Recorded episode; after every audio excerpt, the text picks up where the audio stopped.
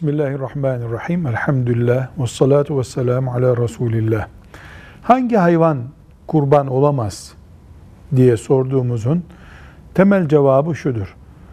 Bir hayvan uzaktan bakıldığında boynuzları kırılmış, komik duruma düşmüş, kuyruğunun yarısı kopmuş, bir gözü çıkmış veya iki gözü de görmüyor, ayağı kırılmış, topallıyor.